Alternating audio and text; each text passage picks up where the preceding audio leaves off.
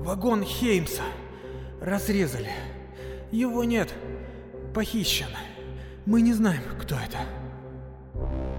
Войцех Грабов. Что значит этот балаган? И его похитили. Что? Кто? Мы ехали в Первое кольцо, и на нас в тоннеле напали их бойцы и артефиты. Многих моих людей убили, а Алана схватили. Это же объявление войны, да еще с использованием пружинников. Из уважения к вашей семье, но не к вам, я позволю вам продолжить. Не волнуйтесь, господин ректор. Профессор Хеймс полностью в моих надежных руках.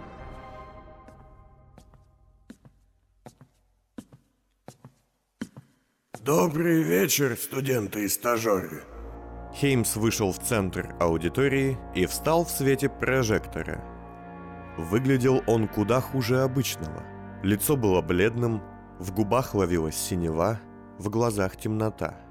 Манжеты и воротник его рубашки были не первой свежести, чего профессор-комиссар себе никогда не позволял. А в левой руке Хеймс и вовсе сжимал переносную капельницу. Прошу прощения за опоздание. В последние дни множество работы и иных проблем, в том числе и со здоровьем, вынуждают меня... вынуждают меня пересматривать график, а это сбивает с толку. Впрочем, это не повод не провести лекцию. Итак, начнем. Акт 2. Интерлюдия 17. Войцех Грабов, привычно стоя под потолком аудитории в незаметном стеклянном кабинете, смотрел на лекцию Алана Хеймса, делая записи. Выглядел он так, словно собирался на роскошную вечеринку, а не занимался научными трудами.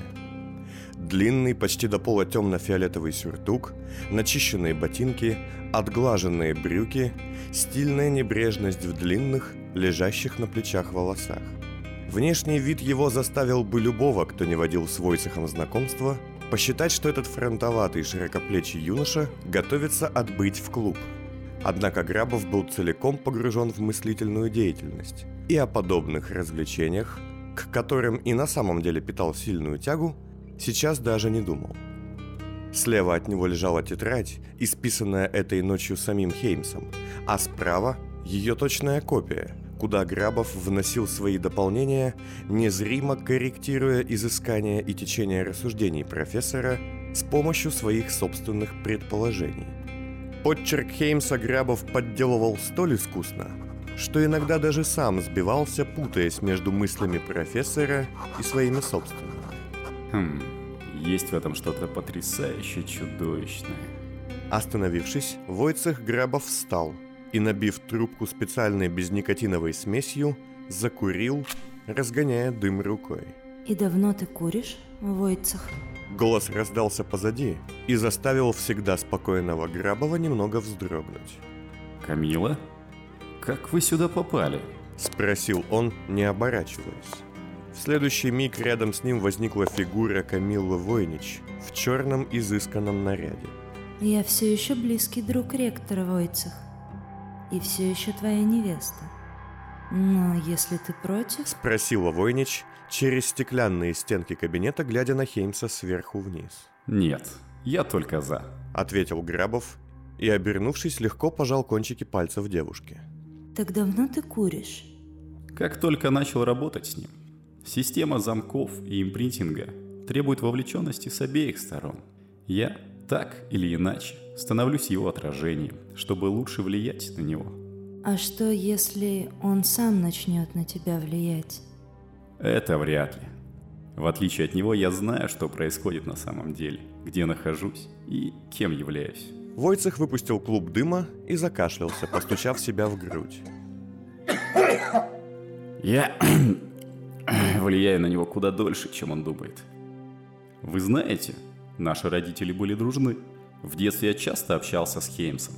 Мне даже сулили его дочь Беллу в невесты. Уже тогда я начал изучать его повадки. Он мне казался куда талантливее моего собственного отца. Камилла подошла к стеллажу, стоящему в центре кабинета, и взяла с полки элегантную розу, выполненную из красного стекла. Так бывает.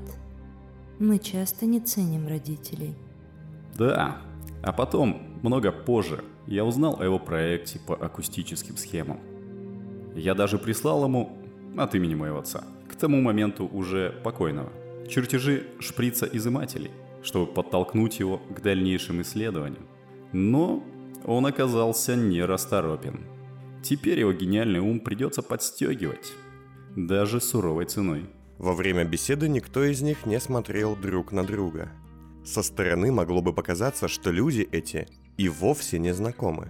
Тем страннее было бы узнать для стороннего наблюдателя, что два месяца назад господин Грабов самолично снял с руки леди Камилы кольцо свободного сердца и надел ей на запястье золотистый браслет, означающий самые серьезные намерения. При всем твоем восхищении Хеймсом, ты удивительно жесток к нему, не находишь? Войцех обернулся на Камилу, подошел к ней и осторожно взял розу из ее пальцев. С точки зрения базовой морали, да, конечно. Но, по счастью, мы с вами оба выше этих примитивных категорий. К тому же, один умный человек сказал, И с этими словами Войцех отпустил розу, давая ее пасть на пол. в тайне мы все желаем уничтожить то, что обожаем и чем восхищаемся. Осколки, похожие на капли крови, окрасили пол. Кайлен Бронский. Книга «Внутри безумия». Бывший соратник Хеймса, кстати. Да, верно. А теперь позвольте дослушать. А в завершение лекции вот еще что я бы хотел сказать, господа студенты и стажеры. Кое-что об ожиданиях. Хеймс закурил, против своей обычной манеры, даже не показав разрешения. Все вы, пока молоды и полны сил, полагаете, что впереди вас ожидает великое. Это разумное желание каждого – стать частью чего-то большого, важного, оставить след в истории. Стремление разумное и похвальное, но совершенно неверное. Ведь вас сотни, тысячи, десятки тысяч. Тех, кто полон устремлений. И лишь единицы из вас чего-то добьются. Хеймс, медленно шагая, едва ли не шаркая и переставляя за собой стойку капельницы, стал бродить по аудитории. Я видел множество таких. Людей, которые считали, что мир вокруг них должен им. Что лишь за факт вашего рождения все вокруг уже обязаны вам чем-то. Что ваших стремлений и желаний достаточно для того, чтобы они, эти стремления и желания, воплотились в жизнь. Но поймите и осознайте, вы не великие, вы не уникальны. Вы мыслите, делаете и чувствуете ровно так же, как и тысячи до вас. Пусть мечты о великом не затмевают ваш разум, господа. Помилуйте, быть крепким середнячком в спокойной гавани куда важнее, доступнее и реальнее, чем оказаться научным флагманом на гребне волны прогресса. Странная лекция. Я слышала некоторые его выступления в Гафихте. Что-то не так? Я попросил химотехников повысить процент некоторых психотропных веществ и немного поиграл с нейромедиаторами. Мне нужна легкая депрессия и разочарование для того, чтобы потом перенаправить эмо-ресурсы в полную одержимость задач. Веселый и жизнерадостный Алан Хеймс распаляет свое внимание на разные вещи, которые нам совершенно не нужны. Таким образом, вы избежите ловушки ожиданий. Все мечтают быть великими, и чем позже приходит осознание невозможности этого, тем более тяжела будет ваша жизнь. Если именно сегодня, сейчас вы осознаете, что не созданы для великого, что не каждому из вас стать светилом науки и следственного дела, это будет самым полезным в вашей жизни опытом. Вас не будет ждать бремя разочарования, стремление к известности, к славе, к созданию чего-то, чего до вас еще никто не делал, это обман и морок. Хеймс с трудом облокотился о кафедру и, сжимая в руке стойку капельницы, оглядел темную аудиторию. В нашу эпоху настоящий герой тот, кто способен признаться себе, что быть рядовым человеком с простыми житейскими радостями и желаниями и есть высшее общественное благо? Вы согласны с этим? Аудитория негромко согласилась. Многие молчали. Тогда вы идиоты. И Хеймс отбросил стойку капельницы на пол, распрямляя плечи. Мне стыдно за то время, что я отдал вам, за тот воздух, столь дорогой, что я потратил, за каждый удар моего сердца, ныне разбитого. Он закурил снова и едва ли не исчез в дыму. А вам не стыдно? Не стыдно за то, что вы готовы согласиться с тем бредом, что я сказал?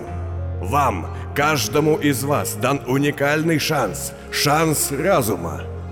Вы не только не должны были сейчас согласиться со мной, вы должны были бросить в меня ботинки, учебники, плюнуть в мою старческую рожу.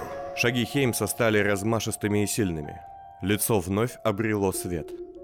Каждый из вас должен мне. Должен стать великим. Пусть вы умрете, пусть вы канете в безвестности, пусть наивысшим вашим достижением к концу пути будет лишь базовая семейная ячейка и недописанный диплом, но вы все обязаны попытаться. Вы должны жадно хвататься за любой шанс оставить след в истории. День и ночь тоска по несовершенному должна толкать вас вперед, к счастью триумфа. Я хочу, чтобы вам было стыдно за каждую минуту безделья и праздности, и чтобы стыд этот стал катализатором реакции вашего самосовершенствования. А ну, всем закрыть глаза! Да, да, всем! Немедленно, и ты тоже! Повисла тишина. А теперь я обращаюсь не к ним. Я обращаюсь к тебе. Слушай мой голос, он звучит только для тебя. Начинать надо не завтра, а нужно было вчера. Миру не нужны средние люди, они нужны лишь статистики. И да, ты знаешь, что не все, далеко не все сумеют достичь своей мечты. Но ты, именно ты сможешь. Ведь не так страшно не стать великим, как не попытаться этого сделать. Меня зовут профессор-комиссар Алан Хеймс, и лекция закончена. И Хеймс, не прощаясь, широко шагая, вышел из аудитории, даже не дав задания. Хотя, в другом смысле, еще никогда в своей жизни более важного задания в конце лекции профессор-комиссар не давал. Хм, надо бы кое-что подправить. Все-таки воля его еще слишком сильна. Был ли Грабов огорчен или доволен, понять было невозможно. Двумя шагами он оказался у стеллажа, плеснул себе в высокий стакан вина и тут же бросился назад к записям. По дороге он явно привычным жестом ногой ткнул рычажок на катушечнике, и в комнате заиграла музыка. Постой, Камилла выключила аппарат, и Грабов обернулся. я хотела кое о чем попросить, Войцех. Да? О чем же? Дай мне Хеймса для дела визитера. А при чем здесь Хеймс? Причем здесь один из лучших охотников за серийными преступниками? Войцех, это шутка? Ты помнишь, что я их не понимаю? Войцех Грабов стал собирать бумаги. Я смогла получить одну из лучших спецов по серийным преступникам, Эльзу Скрадовски. Но ее навыки нуждаются в восстановлении. Странно было бы упускать такую возможность, когда типа работать с Хеймсом. Но Хеймс – моя собственность. Он все же человек, Войцех. Ха, с каких пор вы начали оперировать подобными терминами, Камила? К тому же это опасно. Алан Хеймс может что-то вспомнить. Опять всплывет резак. Он осознает нарушение реальности восприятия и прочее. Госпожа Войнич не изменилась в лице и молчала. Ладно, я понимаю. Я не позволю ему выйти отсюда. Но могу сделать так, чтобы он консультировал госпожу Скрадовский. Он нужен мне в контексте интерсхем, и лишняя трата его мозга на дело визитера затормозит мою работу. Благодарю тебя, жених. Жду вас завтра.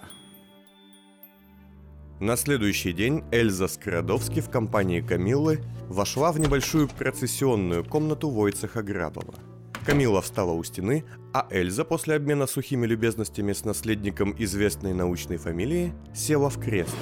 Войцех удалился и через пару минут вкатил в помещение каталку с лежащим на ней Хеймсом, находившимся без сознания. Он вас не знает и будет очень долго объяснять ему, кто вы такая. Поэтому используем надстройку. Грабов скинул свой длинный полосатый пиджак и закатал рукава. И что будет? Он будет знать ваше имя, лицо и голос. Будет хорошо к вам относиться и считать вас другом. Не заводите разговор насчет вашего прошлого. И напоминайте ему, что мы в Гармите, а не в Гафихте. Говоря все это, Войцех легко, будто играючи, подготавливал какой-то препарат. Со стороны это вкупе с его ярким нарядом делало его похожим на бармена в каком-то стильном заведении. Все это выглядит крайне незаконно, леди Камила. Эльза, спокойнее. Нам все это нужно лишь для поимки визитера. Затем с господином Хеймсом все будет в порядке. Войцех с помощью маленького шприца с тонкой иглой что-то ввел Хеймсу в основание шеи и недовольно указал на стул. Так, садитесь рядом. Я начну процедуру импринтирования. Вам нужно будет лишь говорить громко, четко и дружелюбно. Ладно, но все это очень странно. Грабов через плечо Эльзы недовольно поглядел на Камиллу, но так и в ком головы попросила его продолжать. Представьте, что это спектакль. И вы должны играть безупречно. Сутки спустя Алан Хеймс сидел в выделенном ему кабинете и курил трубку, делая записи в тетради. Я только сейчас об этом подумал, а оказывается, я еще вчера это написал. Старость, бессердечная ты скотина. Войдите. Дверь открылась, и Эльза Скрадовски в темно-зеленом костюме сотрудника службы безопасности Гармита вошла внутрь, сжимая в руке папку с бумагой. А, госпожа Скрадовски, рад видеть. Давно вы ко мне не заглядывали. Вся в делах, профессор. Ну, это и прекрасно. Садитесь. Тут, конечно, яростный хлам отовсюду торчит, но мне, как хм, безумному ученому, это можно простить. Эльза и Хеймс сели у стола. Я чем-то могу помочь? Да, вот. Она протянула Хеймсу папку, озаглавленную «Визитер». У нас новый маньяк или несколько.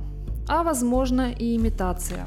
Целая семья оказывается жестоким образом ликвидирована у себя дома. Убийца наносит свой визит и все.